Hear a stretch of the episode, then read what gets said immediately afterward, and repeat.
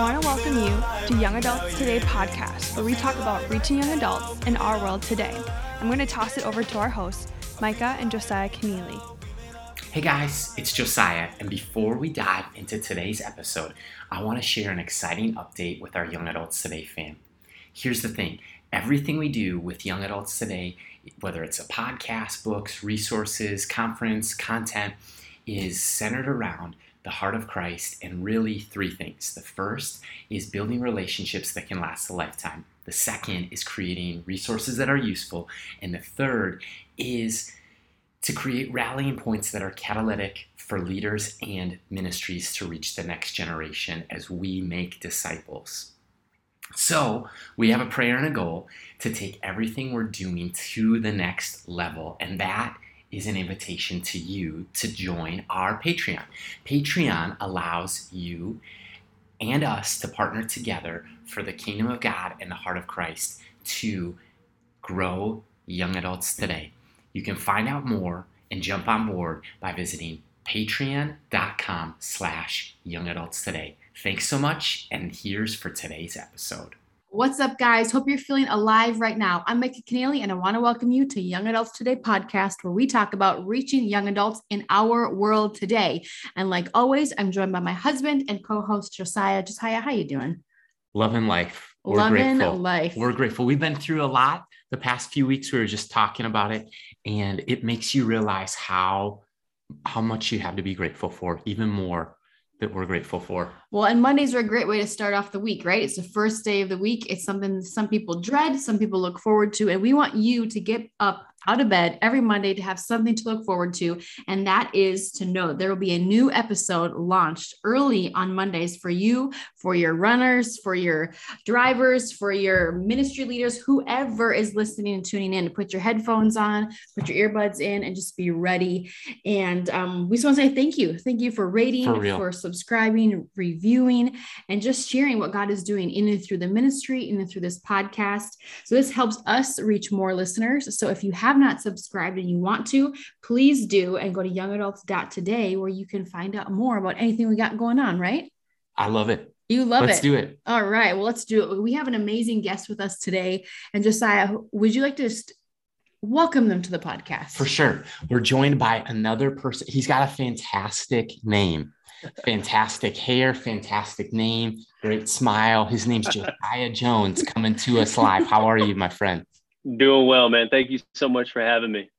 All right, joy. Thanks for saying yes. And really, Josiah Jones is part of the team at mm-hmm. Watermark Community Church, helping lead the way with the porch, which is their young adult ministry right. at Watermark Church. And we have been to Watermark, we've mm-hmm. been to the porch, and God is moving. Like, you know, few things I've actually ever seen right. on planet Earth as far as young adult ministries. It's truly a movement that God's using to impact young professionals, young adults. And um, mm-hmm. the older I get, happens to be my birthday the day we're recording. And the older I get, there's two desires I have. I want to become a mm-hmm. person of depth and a person of substance. Mm-hmm. And in the time that we've spent with you, Josiah, I sense that from you. So I'm mm-hmm. excited to tap into that depth, tap into that substance. And that's our goal is to be lifelong learners to have mm-hmm. conversations mm. about reaching the next generation in our world today. And you're doing it, my friend. Mm. And I'm excited to spend time together and for the listener to get to hear yeah. some of your journey. And can you go there? You know, you're from Texas, but you're a Twins fan, so we're we're on good terms. and uh, you yes, can dive into I that am. as well as just share some of the story with us. Well, before I get going, I'd be remiss to not wish you happy birthday. Today's your birthday, recording day? Yes, sir. It's the big Dude. 3-0. The big 3-0. Oh, so you're out of your 20s. He's bro. reached the the peak of our definition of so young adults. My last year of uh, my young own adult. definition of being a young adult. And so now it's Dude, time nice. to step it up. It's time to step it up. well, bro, happy birthday. As you get out of your 20s and start your 30s, I'm trying to hang on to my 30s uh, as I'm 38. So uh, yeah, I just blew it for everybody. I just aged myself, and yeah. But hopefully, there's some 38 year olds and older young adults jumping on with us uh, today. Well, yeah, man, my story uh, starts in Dallas, Fort Worth. That's uh, I grew up on the Fort Worth side. So you think about they call it uh, DFW. So you got Dallas, which is like uh, bougie shopping. People come here for North Park Mall all over the world to come shop in Dallas. And then you have Arlington, which is really where the Dallas Cowboys play. They don't even play in Dallas, which is bizarre. But then you have Fort Worth, which they call it Cowtown. So really, ser- seriously, the Wild Wild West. They still have a cattle drive that runs through Fort Worth, but that's where I'm from. I'm from Fort Worth, and so grew up there. And really, man, didn't didn't come to know Jesus till I was a junior in college. So in my early 20s, uh, was living a, a, a, life for the world. Played college baseball. Was partying, drinking, one, one, one relationship after another. I was a porn addict for almost a decade of my life. Just thinking that I had everything, not realizing I didn't have anything. Wow. And so I was getting off the bus my junior year in college, seriously asking myself the question, is that it? I really liken it to Tom Brady. Uh, he did an interview uh, a few years back with 60 Minutes. And he, and that was after three Super Bowls. I think he has seven now. And he says, gosh, there's got to be something more. And that was me. I was saying, man, there's got to be something more because for so long I pursued all these things thinking that they're going to find life and it just left me empty, unsatisfied, unfulfilled. The Proverbs 14, 12, to be specific, says there's a way that seems right to man, but that way ends in death. And I was experiencing um, just these many deaths along the way. And I went home that night after getting off the bus from playing a three game series. And I asked myself, is that it? My roommates, also my teammates were getting ready to go out and uh, they were going to go party. And I said, I'm taking this one off. And I looked at myself in the mirror seriously, I can remember like it's yesterday. I, I went to the bathroom mirror, bent over, and I just said, How have I allowed my life to get here? And uh, I cried out to God that night. I said, God, if you're real, which I think you are, um, uh, would you would you reveal yourself to me? And that night, um, I finally saw my sin for what it was in light of a holy God. And I know that sounds pretty churchy, but let me break that down for a second. Uh, for so long, I would compare my life to everyone else which when you do that, you can always find someone worse than you, even when you compare your life to people in the church, which I did. Uh, you can always find someone worse than you, which, which, gives you security in the fact that you're not that mm-hmm. bad. And when I finally stopped comparing my life to everyone else, even people in the church, I saw my sin, not other people's sin. I saw I saw the the havoc and the death that I was uh, creating for myself. And um, man, the the cross, what Jesus did for me on the cross, I heard of that I, I would say I was an intellectual believer for 21 years of my life, but that night I became uh, a believer from the heart, not just this intellect of, yeah, I believe in God. Mm-hmm. And uh, Romans 10 9 10 says, if you confess with your mouth mm-hmm. and believe in your heart that God raised him from the dead, you will be saved. And so there's something to that. Like it's not just, you know, this belief from the intellectual, it's a belief from the heart. And that mm-hmm. night I uh, saw my sin in light of this holy, perfect God. And I realized, oh, he died for me, not just the really, really bad sinners, but but even me. And uh, the sin that I kind of uh, would try to clean up and n- make it think that it wasn't that bad and manage. I'm, I was great at sin managing and finally was broken. My mouth was stopped of all justification. And that night, man, I cried out to God and I just said, God, will you forgive me? And uh, would you um, man, would you would you change my life from the inside out? I mean, I didn't even know that terminology until later on, but that's what in in in a sense I was saying. And so I was I was struck to the heart, and I always said uh, I always say this that the the cross that I wore around my neck back then was not just some decoration that baseball players usually wear, right? Um, but now it became a declaration that my sin has been paid for, and I'm I'm a I'm a son of of the Most High. I'm yeah. a child of God, right? and so that's that's how my journey my faith journey started where um, I, I just saw the beauty of, of jesus in my three bedroom apartment um, playing baseball chasing the world chasing the bottle chasing the party and um, that night man i uh, i cried out to god and he saved me and something changed it's not like i woke up the next day and everything was just better and i never struggled with sin again but after i did fall into sin conviction came over me and uh, I always say there's a difference between conviction and guilt. Guilt is something you can live with. Guilt, even the atheist or the agnostic has guilt because they have what the Bible calls a conscience. But guilt is something you can live with. You just kind of shove it underneath the rug and keep going. I, I had a lot of guilt in the past. but conviction comes from the Holy Spirit. Right. That's and after you sin, uh, he doesn't he doesn't just let you stay in that sin. He causes you to fight against it, to team up with other believers, to start reading God's word, to renew your mind, uh, to just walk with uh, mentors and people that are going to disciple you. And that's what that's what happened, man. I found the godliest person I knew on my college campus, and he began to disciple me, mm-hmm. and my life started to change slowly but surely. Wow. I think that's so good. Josiah, I'm just reminded of even my story in my early 20s and claiming that I knew God was walking with him. I had God experiences and mm. maybe just grew up in a home where I wasn't necessarily taught like how do my parents walk alongside me in my faith journey to teach, to equip, you know, all those different things, ages like, you know, zero to 18. I remember being in my early 20s and I fell into that same trap that you talked about as a comparison trap. Well, I'm not as bad as so and so. How come mm-hmm. they can mm-hmm. get away with X, Y, and Z? And then I would try to justify my behavior. And I remember God convicted me. He didn't and didn't have to convince me because the conviction was so strong. And it was very much as like, Micah, they're not claiming to know Christ like you are claiming to know Christ. You mm-hmm. know better. They have no idea what their sin is doing to them because they're apart from me. And I think sometimes we forget that there are many young adults attending churches there's many young adults you know sitting in classrooms sitting you know in our church services sitting in our young adult yeah. ministry who are wrestling with the same exact thing maybe i've experienced maybe parts of um, josiah's story either josiah's stories can resonate with the listener today and just to be mindful that sometimes looks aren't always what they seem, right? We can mm have the mm. cross necklace, we can talk the talk, but are we truly walking the walk? And right. I think with that, like you said, there's the renewing of the mind each and every single day. And that's one of our biggest prayers for this generation is that we are, we as leaders are transformed each and every single day by the renewing of our mind so that we can fully understand God's good, perfect, and pleasing will. But that's also for the next generations. We pray that over our children. We desire that for our children. mm And we know that Josiah and I believe that young adult ministry is important and we need to touch and reach that generation. But I'd challenge um, just you, Josiah, of just expounding upon right off the bat why do you believe young adult ministry is so important? I'll say this. Uh, I think I think it might resonate because it resonates with me. If you want, um, if you want your church to have a future, then you must be actively reaching the future. And that future is young adults. Mm-hmm. So if you want your church to have a future, if you don't want your church just to die out and uh, and and just be that dead church that isn't reaching the next generation, then you must be actively reaching the future, and that future is young adults.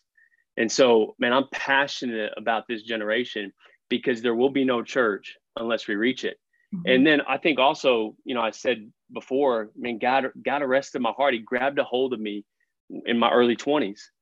And so it just makes sense. Even when I uh, surrendered to be a, a, a, student pastor, I told my pastor, I said, "Hey, this is this is probably going to be a short track. I, w- I just want to let you know right now. I want to set align expectations because of what God did and arrested my heart my junior year in college. I think it's going to, I think He's going to call me to mm-hmm. go after college students and, and young adult age uh, men and women. And so, yeah, he did. And, and so I did student ministry for about five, five and a half years, and then went up to Kansas City and started young adult ministry before coming to Dallas and working with the porch.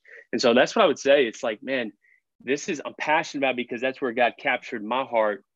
And then I think I see this in churches all across the nation that historically the church has done a really good job of, of reaching uh, the kids of our generation um, we've had good kids ministries, good student ministries, good married ministries, even senior adult ministries. Mm-hmm. Uh, but you have this demographic of young people who haven't been reached. And I mean, honestly, man, let me give some grace to the church. When I say the church, the Big C church, uh, for so long, young adults weren't waiting as long as they're waiting to get married. Yeah. And so there wasn't really a need for wow. young adult ministries single ministries, what they used to be called, right? But we don't call them single ministries anymore because single ministries, that, that word single carries a lot of negative connotations. It's true. And so who wants to walk into a singles ministry, right?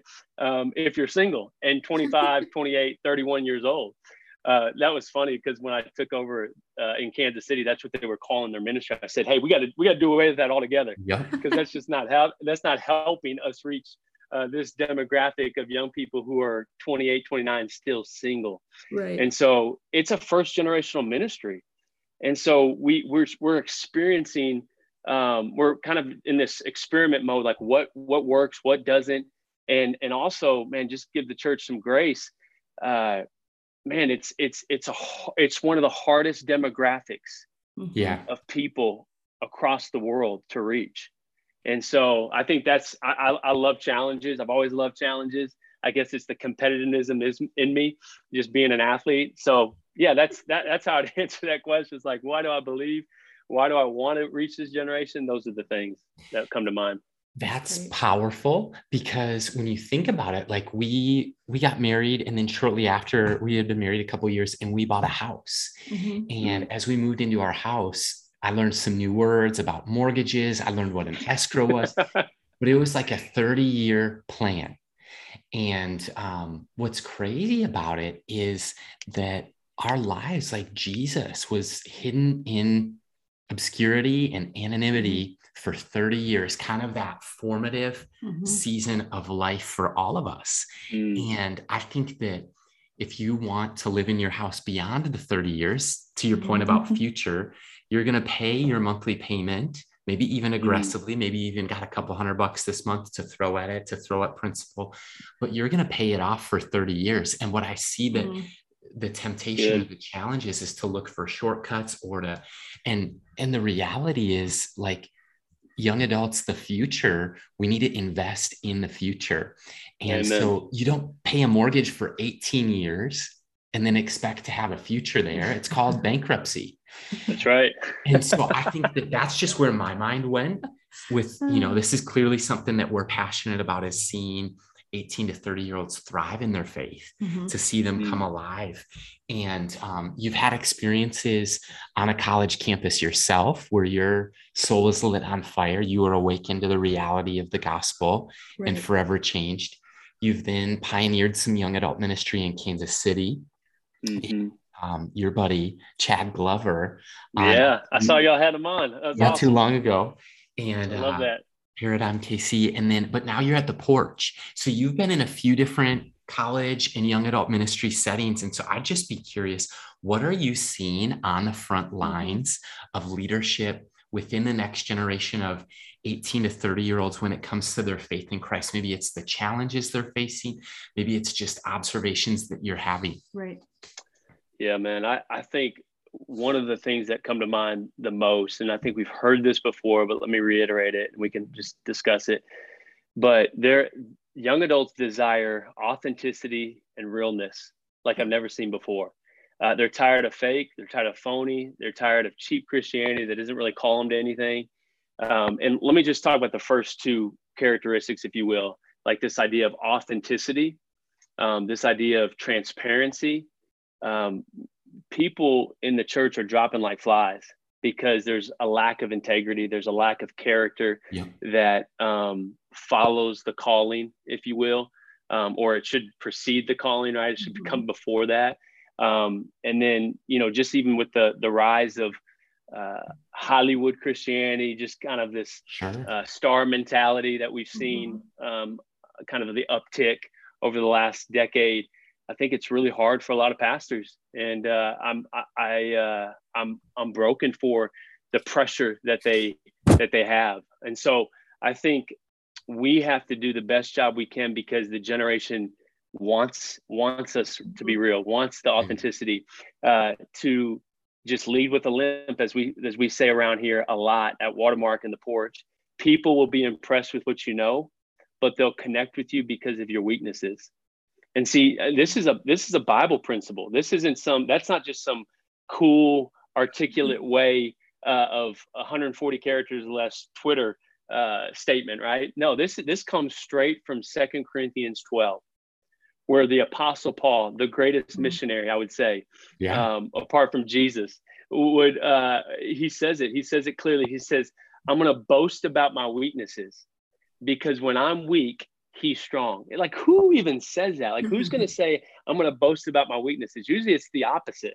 I'm going to keep those at bay. I'm going to keep those silent. I'm going to suppress my weaknesses. I'm just gonna always put my best foot forward. I'm gonna have my Instagram reels. You know, no one's mm-hmm. you know mm-hmm. getting a flat tire and posting on it. Maybe some people, who knows? But usually it's your best life now on Instagram, and so it convolutes people into thinking that even pastors have it all together. Even pastor, man, if I if I'm a Christian, then everything just works out. It's like, no, it doesn't. And uh, and then they find out that they've fallen into you know some type of immorality or embezzlement or whatever the case may be. And so I think for us, um, if we're going to lead with a limp, then we we can't just do that publicly. We got to do that privately with mm-hmm. community, mm-hmm. with people we trust, with people we love.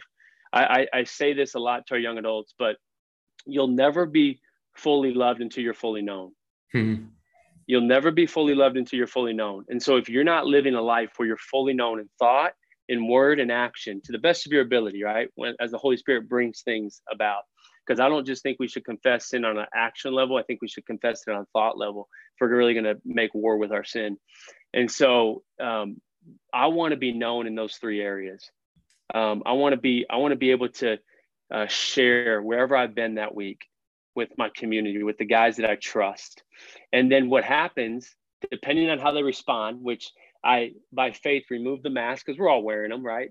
Uh, remove the mask uh, of what we're trying to cover up that sin, just like Adam and Eve did it in the garden, right? It's nothing new. But by faith, I remove the mask and I give them an opportunity to receive that really, uh, you know, that that that uh, transparent uh, information that I'm entrusting them with, then they get to, by faith, uh, extend grace, mercy, and practice Romans 8 1. There is therefore now no condemnation for those that are in Christ Jesus. And so they get to know me more. And then I'm in return that I get to experience a love that I've never really experienced before because I don't think I've ever experienced that type of love uh, before Christ because before Christ, I was just trying to put my best foot forward. And so you'll never be fully loved until you're fully known. Because if you never, if you're not fully known, then you're just you're just uh, putting um, you're, you're you're you're putting your front foot forward, and it's some false version of yourself because yeah. you're not being you're not being the real you. And so I know I'm digressing there for a second, but let me go back to my point. Young adults need authenticity, and they don't just need you to confess sin. Uh, that you did 10 years ago when I came to Christ, right? They need you to confess sin 10 days ago. Share sin that you, you've committed 10 minutes ago, even. And mm-hmm. uh, and and I think that is going to allow the guards to come down as you're talking with them. I mean, every leader that serves here at the porch, uh, they they learn how to share their testimony in three minutes or less, mm-hmm. and and not just like, hey, my my testimony that makes me look good, right? But the, right. the, the the bad of my testimony. Not to glorify sin and to make much of sin. No i i i show you my wounds so i can show you my savior. Mm-hmm. you know that that's that's the point. So uh, that's what i would say. That's what i'm seeing uh, is a real need in this generation when it comes to leading and and uh, and just uh, teaching and, and showing them what it looks like to follow christ I completely resonate with this, Josiah. And I feel like if you were to read my journal the past few weeks, what God's been teaching me real time, I've seen it modeled, by the way, by you, JP, mm. David, the other crew that's been anyone I've been around that's been around mm-hmm. the porch for any length of time. They lead the way in vulnerability and transparency. And I think I'm embarrassed to say this, but I've thought a lot of my life that people look to me to have it all together mm-hmm. or they mm-hmm. look to me um, and maybe do relate with mm-hmm. my successes. And what I found is I was dead wrong. I was dead wrong. And it's humbling to admit that and to just recognize that, you know what, it is mm-hmm. the scars that people connect with and then and then they're willing to open up as we lead the way opening up i think right i think i heard it said like it's giving them the opportunity or the gift of sharing second because you led the way. And right. one of the other areas that I've gleaned a lot of wisdom from you and the porch team is empowering people like mm. giving away mm-hmm. ministry. Mm-hmm. I think mm-hmm. the way you guys often say it is we do ministry not to people, but through people. Right. And right. can you talk about this for a second? Like truly empowering volunteers and teams. Yeah, great question so it, goes back to what I was sharing just a minute ago that young adults want to be called to more. They don't want some cheap version of Christianity that just calls them to salvation and never, never calls them to walk out the mission of Christ um, and, and, and the sanctification that Christ is calling us to after he calls us to salvation. And so Ephesians 4, uh, 11 and 12, let me just read it. He says, he called, he gave some the apostles, he, he gave the apostles, the prophets, the evangelists, the shepherds, and the teachers. Why? Verse 12 says, to equip the saints for the work of the ministry, for building up the body of Christ, for building up the church. Right. And so that's that's where it comes from. And it's this idea that young adults just don't want to come in and sing some songs, listen to a message, and then just leave. I mean, that might be cool for the first six months after someone comes to Christ. and it's still cool now. Even mm-hmm. I've, I've been a Christian for, you know, 12 years almost. And so, but, but not at the expense of me not being wrung out for the glory of God, not, not at the expense for me not pouring myself out and, and giving my life away um, so that other people can come to know Jesus. And so they don't want to just, don't just call them to sing some songs, listen to a message and leave. Call them to be God's men, God's women, and then call them to jump into the mission. I mean, did have y'all ever watched The Chosen? I'm, I'm sure you have. I have not. The, the, we haven't yet. watched The Chosen? Oh my goodness. You guys have to watch The Chosen. We will. Just kidding. Too soon. Okay. The Chosen. It's, it is. It is unbelievable. Like it, it is the best descript this this depiction, I should say, of of Jesus in uh, movies. And yeah. just i mean it's just really really well done. Where there's a scene where jesus is on the banks of uh, you know sea of galilee i think it is. And he's uh, he's talking to peter. And he's like peter drop your nets. Um, follow me and i will make you fishers of men. And it's just this incredible um, charge that jesus has for peter. Like he's out fishing all day and can't catch anything. And then he comes in and then Jesus calls them to go back out and, and cast their nets and you know the, the boat's overflowing with fish. But then after that, after he gives them the physical feel, he's like, Peter, that's not gonna last, bro. Like, great, man, you got your physical feel, you, you can go sell the fish, you got fish to feed your family, all these other things. The physical is there, great. But hey, let me give you something greater than the physical. Wow. Let me give you the spiritual and he says he says hey follow me and i'll make you fishers of men. And so we are trying to give ministry away so that uh, young adults can walk in their purpose. And listen we're not we're not saying that everybody needs to be in full-time ministry. No that's not that's not what, I'm, what i'm getting at. You you have a passion. Maybe your passion is banking. Maybe it's uh, teaching. Maybe it's uh, social media influencer, maybe it's a, a, a, firefighter, who knows? Maybe it's the financial world, a lot of different passions. But you tell your passions its purpose, and you'll never go uh, a day without walking out mm-hmm. your purpose. If your purpose is to know God and make Him known, which that's a whole nother message for another day, you tell your passion that purpose, and you're not gonna you're not gonna get to be 70 and, and as you're climbing up the ladder of your life, if your life is a ladder, I like to say a lot, and every rung or every step is a decade of your life, you're not going to get up to the top of your ladder and look down and be like, man, I wasted my life. Even as a banker, even as a barista. No, if you made, if you knew Christ and you made him known in those areas of your passion, then you're going to look down, you're going to be like, oh my gosh, I did it. I live for something bigger than myself. And so what happens is we call people to that, and I can get into this a little bit later. We call people that, but we never train them. We never wow. we never equip them. We just think that oh man, they came to Christ and they've they've sat in message after message on Sundays and our, our young adult gatherings on Tuesday, or they you know we're in Bible study or they're in right. community group, and and they still don't know how to share their faith biblically and effectively. Mm-hmm. They still don't know how to share their testimony. They still don't know how to, how to have spiritual conversations. And so that's what it means to uh, I would say, equip the saints for the work of the ministry and empower them right. to see that, hey, it's not just about what happens on the stage. That ministry off the stage is just as important, if not more important, than ministry on the stage. Mm. And so you might not be able to teach like David. You might not be able to teach like JP. Um, maybe not everyone knows those names. David Marvin, Jonathan Pokluda. Uh, or JD Rogers, right? You might not be able to teach like those men, but it doesn't matter because God can still use you. Right. And we're going to show you, we're going to teach you how to be a pastor to your peers, and you're going to come alive for the first time ever um, once you're equipped. So that's what I would say. That's good. I think that's so good, even to recognize the fact that as leaders, we need to be able to identify those people in the group that who are we empowering? Who are we truly handing leadership over to? And how do we create those opportunities for individuals while they are discovering what their gift sets are? Mm-hmm. I think mm-hmm. so many times I was 25 and I didn't realize like the gift of the prophetic was something that I've had my entire life, but really never mm-hmm. knew what it was until I got plugged in to the church. And I was like, oh, so that makes so much more sense. Not everybody thinks or sees or identifies things like I do. Um, and just, or no one has the same skill set as I do. Why am I, you know, really passionate about this over here?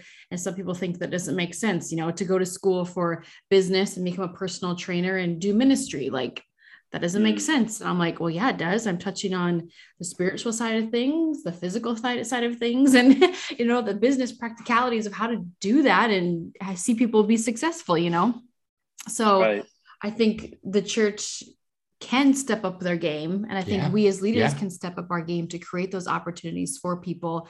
And many of our listeners are starting out in a young adult ministry, um, whether maybe mm. they're volunteering, maybe they're starting something from ground zero, maybe they have they have or want to present something to the lead pastor to cast some vision about the need of a young adult ministry. And they're kind of spinning their wheels, wondering, how do I start this? Where do I go from here? So I would just love to hear your insight and what you would tell maybe um, the lead pastor, maybe the church board, a church member, or a young leader who desires to launch some form of young adult ministry and start something new from scratch. What insight do you have for any one of those groups of people? I guess more or less. Yeah, yeah. I would I would say this, and I'm assuming that this is true in the church that from the top like from the very top, they have 100% buy-in.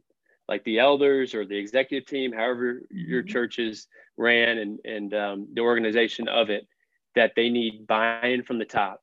Lead pastor, you got to be all in. You have to be executive pastor. You got to be 100% all in on this. Like you can't just this can't just be a side project. This has to be a major initiative. This has got to be one of the top priorities in your church. Mm. And uh, and then from there, you're just like anything that you're trying to launch. And I can share one, of my epic fails. I will here in a minute because I, I think it's, it's appropriate.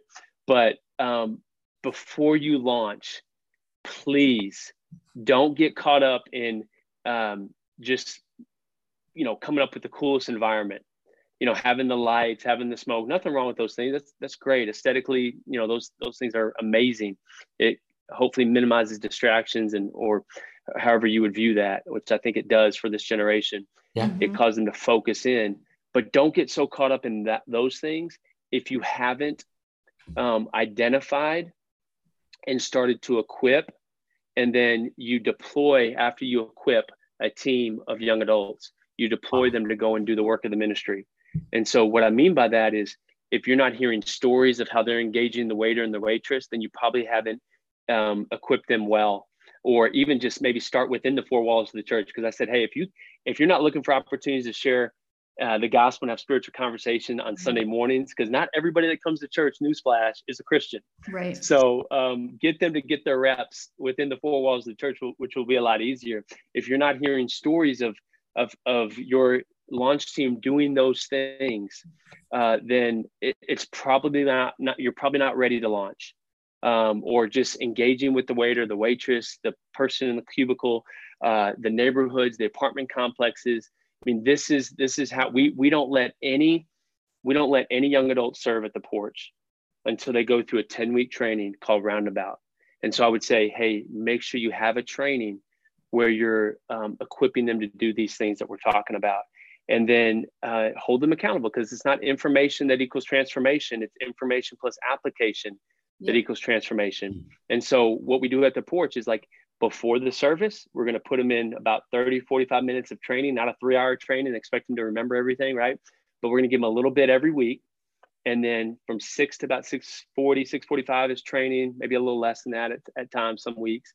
And then um, right after that, they go apply it. uh, before the porch and then after the porch. And then at 9:30, porch gets over about 8:30, so they got about an hour to serve. 9:30 to 10, they go back into that that room where they were trained up before the porch, and they said, "All right, what did God do?" You know, can you imagine Jesus sends the disciples out two by two, which we send them out two by two, and they go back to the shores of Galilee. They got the fire, and they got he got some bread, and he got some fresh fish they just caught. He says, "All right, boys, let's let's break bread. Tell me the stories of God's faithfulness today." Right. Right. Tell me the stories of God's faithfulness today. And so, and then he's like, all right, get some get some rest, get some physical rest, because we're about to go do this again tomorrow. And then we're going to come back to the, the to the uh, shores of Galilee, and we're going to share wins. We're going to talk about what God did in our midst. And so that's what I would say. I love it. What a powerful focus on that. Yeah, what a powerful statement that it's not information that leads to transformation, but it's information plus application leads yeah. to the transformation. And I, I love how you practically just laid it out like 10 weeks. Hey, the next 10 weeks you want to serve, you're right. going to get to practice this, but right. this is a lab. We're going to learn together, we're going to train. And I think that I remember when I started out in ministry being 21, 22, and just excited. And if somebody asked to volunteer, they were on the team, and there was very little low expectation. I know. You know what I mean? And so I think that that will. I was really, there, yeah. Right. I think that that's that's also not the worst thing because I learned, I grew, we learned together. True. We all got to start somewhere, but I think that we paid the, the, dummy tax, bro. We paid the dummy tax. The school of the hard knocks. So, oh. yeah. well, yeah, I just pray and hope that somebody will think through like, what is our training process? What is our onboarding process? How do we, how do we teach and not just preach like hey volunteer right. but okay we're going to do a training for the volunteers and i noticed this too a lot of people a lot of people in the past couple years have um, or even the past year really have taken over an existing young adult ministry josiah mm-hmm. and so they they maybe their church went through a leadership transition or reshuffled some things and now they're a young leader leading in a new setting Mm. And um, the reason I ask you this is you've worked in Kansas City, you lead the at the porch, but also you work with other porch live locations. There's a number of mm-hmm. those. But what do you, what would insight would maybe you have on strengthening leadership in young adult ministry? Yeah, let me let me add to what I was saying before because I think this can give it another handle or two. Mm-hmm. Um, strengthening leadership in young adult ministry comes down to not not just giving them a message to sit and listen and then hope that they do something with it okay? Uh, i'll say something that i say often around here. Many of us need to know less and do more instead of knowing more and doing less. We have more truth. We have more truth than what we can obey. Right. Yeah. I mean, seriously. Like if they're going on sunday morning they're coming on tuesday night maybe they're in a bible study they listen to a podcast or two a week. I mean I know that's for me. Like I'm preaching to myself now. Like I got more truth than what I can obey. So um, I think, you know, call young adults to do something with their faith. Remind them that it's, hey, your your salvation isn't predic- predicated on what you do. It's that that's predicated on what Christ has done. So we don't we're not saved. We, uh, we don't work for our salvation, but we do work from our salvation. Now that you are saved, let's get after it. Let's get let's get on with the mission that Jesus called us to to go make disciples of all nations. Matthew 28. And so I would just say focus your time and attention mm-hmm. not on trying to make the coolest environment, but focus your time and attention on multiplying yourself. Because if if I can if I let's say we have 200 leaders that serve at the porch now. And if I can um, spend time with the, the 12 that lead the six teams of the 200 mm-hmm. and i can i can invest deeply into those 12 they can invest deeply into their you know eight that they're pouring into who's each of those pouring into probably 10 on their team because we have team leads who i pour into sub team leads who they pour into sub team leads who pour into leaders. And each we have six teams um, that make up the porch uh, tuesday night if if I can get if I can get myself to be multiplied, if I can multiply myself uh, to do those things that I constantly um, remind myself to do every day, then man, you're you're you're going to see your ministry. Uh, uh, you're going to see your ministry take over the city uh, yeah. because you you didn't you, you you multiplied yourself. You didn't just try to add people. Uh, there's a difference between addition and multiplication. And I'm trying to multiply myself instead of just adding uh, more people to the Tuesday night environment. I want I mm-hmm. want I don't want them to come just because of of speakerhead right? The mark of leadership is not just um, that they come and listen to one person. The mark of leadership is that they're following hundreds of different people that are mm-hmm. serving within that ministry or you know starting out to 20 that i started with when i was in kansas city that they're not just following josiah but they're following these other leaders that i've hopefully invested in so that's what i would say that's so good, Josiah. And I'm reminded of for somebody who's spoken into my life. So if you're listening, your ministry, maybe you don't even have 200 people, let alone 200 volunteers right. like the porch. Right. Just want to encourage you, like whether it's 20 people in your home or right. 2,000 people in the stands and you're on a stage, steward the 20 like you would the 2,000. And I think mm, God, God's going to bless that. And he's going to see that. And that was just a challenge somebody gave to me when I was like, I know guys called me to ministry and I know these called me to leadership, but I'm like, I have a Bible study. there's like 20 or 30 women. And my mentor looks at me, she goes, then you treat that 20 and 30 women like they're your church. And you Amen. treat them like they are 20 and 30,000 or 2,000 and 3,000. And when you do that, your, your mind, your mindset changes, your heart changes, and you're not discouraged by what you don't have. You look at who God's placed before you. And I think so many times we chase leadership or we chase leaders or who we think could be leaders within our ministries when they have maybe they have no true characteristics of leadership marked on them because they haven't been discipled. But when the discipleship process starts and they start coming alongside you and do life and they see how you you know hear from the voice of god or how you read your, the word or how you pray and how you devote yourself. Um, it just it changes the culture. So we as leaders can set the tone in so many different ways but i think god has to lovingly correct sometimes our mindset when we get stuck in the the numbers trap or the lack of leaders like where are all the good leaders? or wow, maybe I should say, am I developing any leaders? You know? So yes. and yes, if I turn around, who's behind fire. me? That's so good. That's so, so, good. I, I think, um, man, discipleship is, is a word that is being thrown, a, thrown around a lot right now in the church, because I think we're, we've all uh, struggled at trying to like corner the market on what is discipleship. Right. And I was reading the other day in first Thessalonians 2, 8, I, I run back to this all the time, but uh, it says that they not only loved them so much uh, that they shared the gospel with them, but they shared their very own life. Mm-hmm. So discipleship isn't just the transfer of knowledge from one person to another.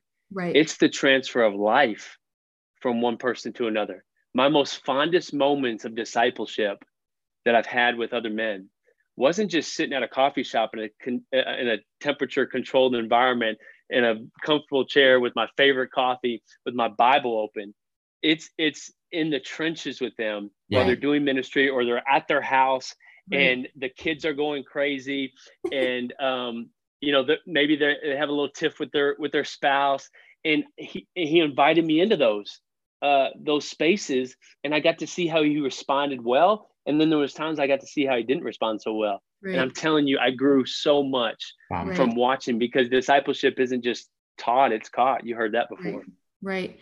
And there's somebody in our life, um, Jeff Grinnell, his wife would always say, he's the same person you see on stage as you mm. see at mm. home, as you see in the classroom. Like, and let it be said of us that we are leaders, that you, yes. what you see is what you get. And who I am here on this podcast is who I am in the grocery store. It's who I am in parenting. It's who I am at a restaurant. It's who I am, you know, and, and who we are should be more like Christ each and every single day. And, Micah, you just nailed it. That's the greatest influence that you can have in this generation by doing just that. Right. Wow. That that's that will be your greatest influence. Everybody thinks it's some hidden gem that we got to uncover. No, it's it's what you just said. So I, I way to go. I love that. well, that's a good challenge for everybody listening. Amen. But um, just like I have to ask, are you ready for our challenge? And it's kind of like a home run derby. Are you ready for a home run derby in the podcast world? Uh, bring it. Let's go. Bring it. Okay. So our our final thought. So it's five and five. We have five questions in less than five minutes. Ooh. Ooh. You look like he's sweating a bit. Good thing he's wearing dark colors. So, question number one if you're ready for this, if you could describe yourself in three words, what would they be? Sinner saved by grace. No, wait, that's four words. Wait a minute. Maybe just saved by grace. But if you want something that's that's churchy, that's that's uh, that's high language. Um, let me let me put it to you like this. I, I really mean that when I say that, though. I am I am a broken sinner saved by grace. And uh, it's only by the grace of God I am who I am, and I still have a long ways to go. So, if I haven't made that clear throughout this podcast, I, I really do just want to stop and make that super clear. I'm still, um, you know, being sanctified. The the mm-hmm. already and the not yet, right? Yep. It's like already I've experienced Jesus, His salvation, amazing but then the not yet is that sanctification process. So, um, but I know that's not what you asked. You didn't ask for that much. So let me just, I'll, I'll share three words that describe passionate, I would say, um, friend, and uh, I, I, I, would say by God's grace, all of them are by, by God's grace, uh, leader. That's good. That's good. And how in the world, everyone's wondering this because I am. How in the world did you become a Twins fan? I'm so excited about that. Dude, I should have said baseball, right? Um, well, my dad uh, influenced me to become a Twins fan. So he grew up in Milwaukee, Wisconsin. They used to be the Milwaukee Braves. Yeah. They moved to Atlanta, I believe, in 1966. And so it left him without a Major League Baseball team to cheer for. The next closest team was, as you know it, the Minnesota Twins. And so he he discipled me as a Twins fan, right? And the 1991 World Series yes. did it for me. Yes. They went to seven games with the Atlanta Braves, and uh, Kirby Puckett hit the iconic home run in game six. They were down three games to no, yeah, yeah. they're down three games to two. Kirby Puckett hits the home run, ties the series at three games apiece, goes to game seven, and the rest is history. They win the World Series, and I've been a fan ever since. And so my my goal is to take my dad to a Twins game uh, before uh, he goes home to glory. So hopefully that'll that'll happen at some point. He's never been. Oh my word, that's wow. We got to get him there, and that yes. that is um that's when I was born in the really? 1991 World okay. Series push of the Minnesota Twins. So awesome that I was eight. I was eight, bro. Eight years old. Let's go. Is that the number? With my with my Homer hanky. Remember the Homer hankies, the white Homer hanky. That's what they called them. So. Yes. Uh, right here. Yeah. I got three. Yeah. Okay. He ate up his question. All right. All right, Josiah. Here's the curveball. If you could ask Josiah and myself one question today, what would it be? Anything, Ooh, ministry, non-ministry. What? Yeah, yeah. I I mean, you guys are so gifted and a lot of wisdom so I would want to ask you a ministry question, and it's in the realm of discipleship. What's what is the most effective discipleship? Uh, you can call it strategy, or what have you seen to be the most effective way to disciple young adults? Let's just say it like that. Yeah. So. Yeah. Well, you know, I've mm. seen it modeled in a few places. Um, and it was my pastor at the church I grew up in. He was nearing retirement. He hired me on as the young adult pastor, and he opened up his home and his backyard. And there was like 150 young adults that showed up. Mm. They were hungry. Mm. He fed them his own food. Um, they they've like since I'm not even on staff there anymore, and I don't work for this guy. And every year I try to visit him in Arizona and stay with him. Right. Wow. And that's he did that for me, but he did that for 150 of the young adults I was leading. Um, I was just at a church in Minnesota this past weekend, and every month the lead pastors of this it started as a church plant. It's a very well established church now, and they host a um, newcomers like lunch or dinner at their house. They've had like 3,000 people in their house wow. throughout and and you wonder why is their church growing? Why why are disciples wow. why are life groups so dynamic at this church? Oh they're bought in because every month like basically everyone who attends that church they've been in the pastor's home. And so mm-hmm. like we kind of say it this way i don't think that i'm your pastor unless we've been in each other's homes right. whether that's I was in your home, you were in my home. But it kind of goes to what you said earlier of that mm-hmm. life transfer. But I think mm-hmm. there's something special about our table, about our home, and may it never be said of us that we'll give people directions anywhere except to our home. Mm-hmm. Wow. Yeah. Wow. Come on. Okay, I'll take it That's a whole really, really different good. way. I'll answer it a whole different okay. way. So here are my personal tactics that I share. So anytime I disciple or mentor young women, I always say the very first time I meet them, hear their story. Um, they've asked me to speak into their lives. I always say two things. I say number one, I'm like, I want you to know that number one, I'm not God, but I do serve I do, but I do serve God. Number two, I'm not the Holy Spirit, but I believe that I mm. can be in tune and hear from the Holy Spirit. He's going to download things to both you and I. So that's something that I just set right off the table to remove me from any pedestal of perfection or you're the pastor or you're the pastor's wife or you're Micah, whatever. No, no, I'm just Micah. You know, I just want them to remove them from whatever facade that they've placed on me or however they think of me and be like, I'm just a human so I'm not God and I'm not the Holy Spirit. And at the end of mm-hmm. every meeting, I've asked them to pray for three things I want them to adopt for the rest of their lives.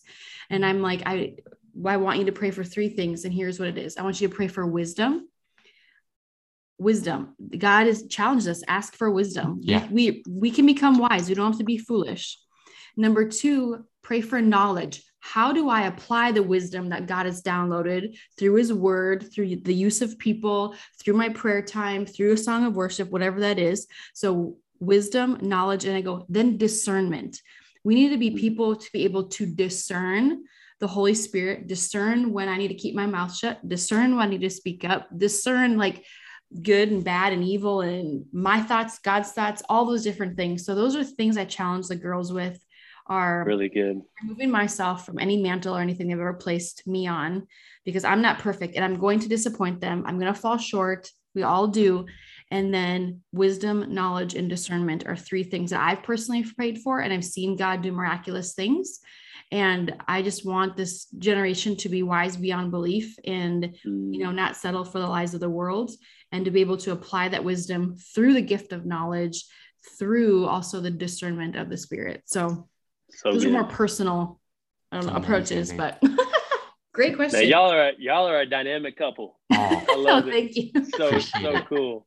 Y'all it's are a fire couple, fun. man. Wow.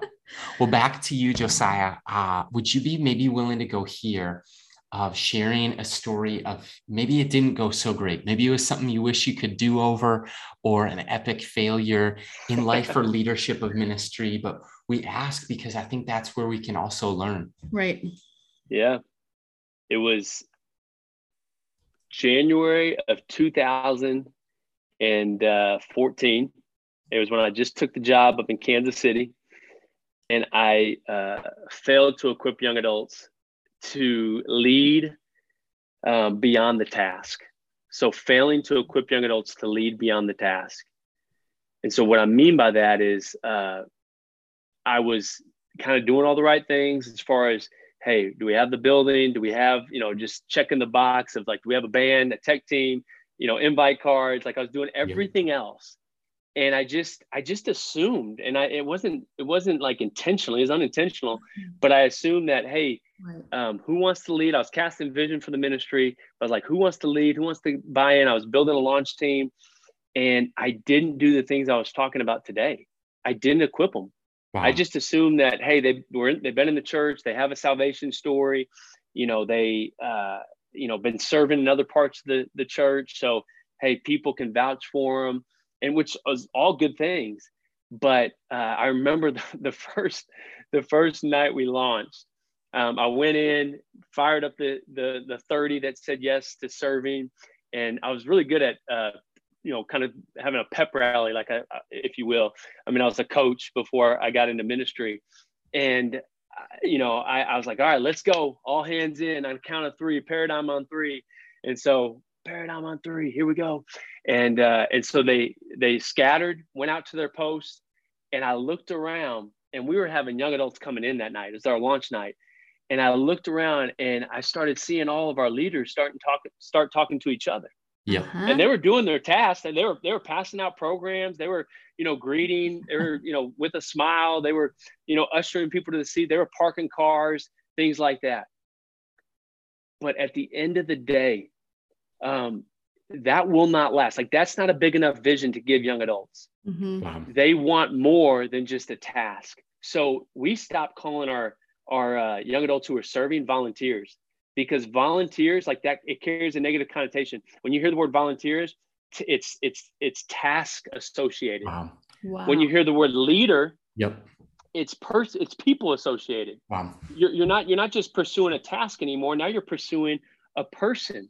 And so we just said, hey, we're getting vo- you're getting volunteer out of the vocabulary, and every one of you are, is a leader. And so we hit reset. But the epic fail was not equipping them to share the gospel, have spiritual conversation, have a host mentality versus a guest mentality, and just really taking time to say, hey, here's who we are, here's who we're going to be. And I'm not just going to give you a pep rally saying, go get them. I'm going to systematically um, train you uh, in how to do the things that I'm going to hold you accountable to do. Um, and so we just said, hey, if you want to jump back into serving, uh, we would love that. But people are coming in with abortions. People are coming in with full of anxiety. People are coming in with um, just Mhm. drunkenness and pornography, all these different addictions.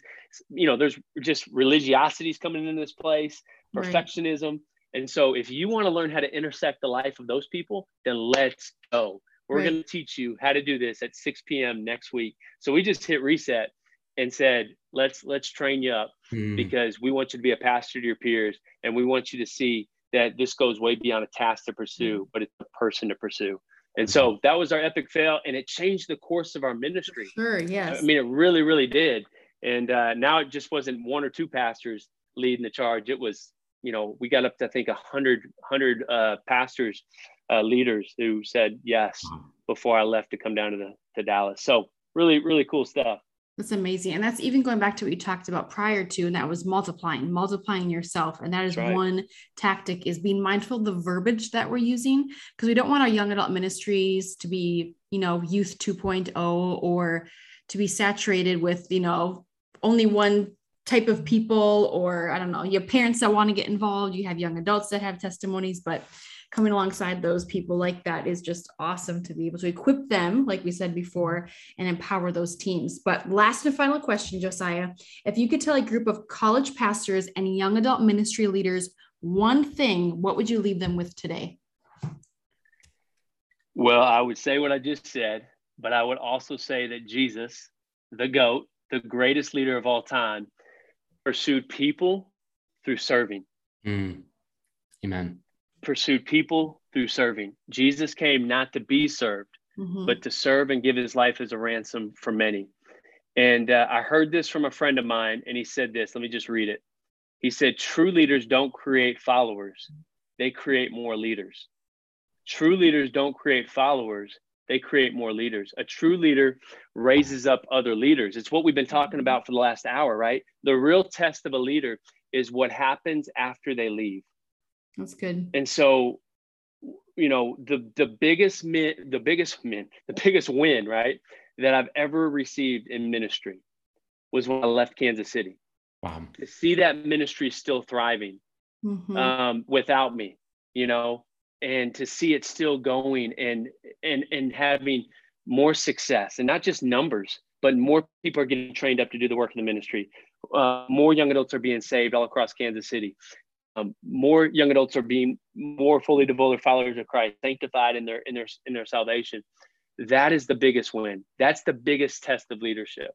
And so let it never be said about pastors, ministry leaders, where they leave their church and the church falls apart Wow. because it was created around one person. JP, Jonathan Pokluda, the person that basically started the porch um, with 150 people and then grew it.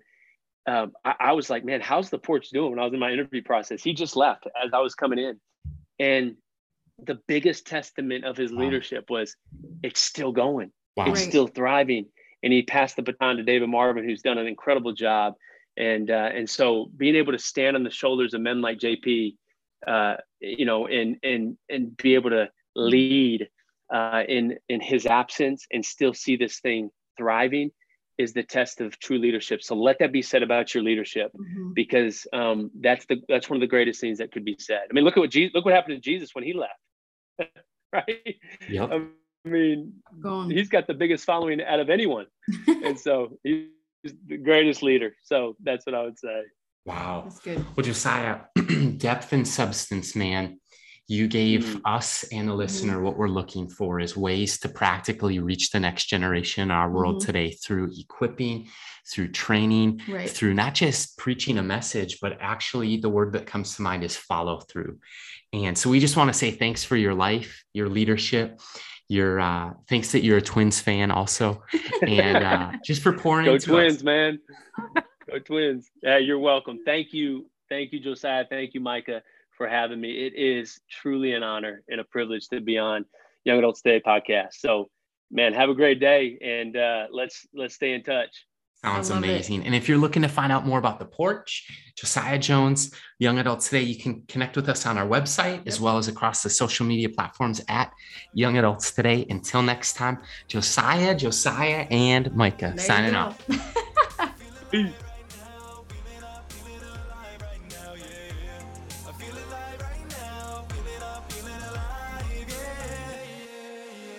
Thanks for listening to today's conversation on the Young Adults Today podcast. If you enjoyed today's episode, go ahead and subscribe, rate, and review this podcast.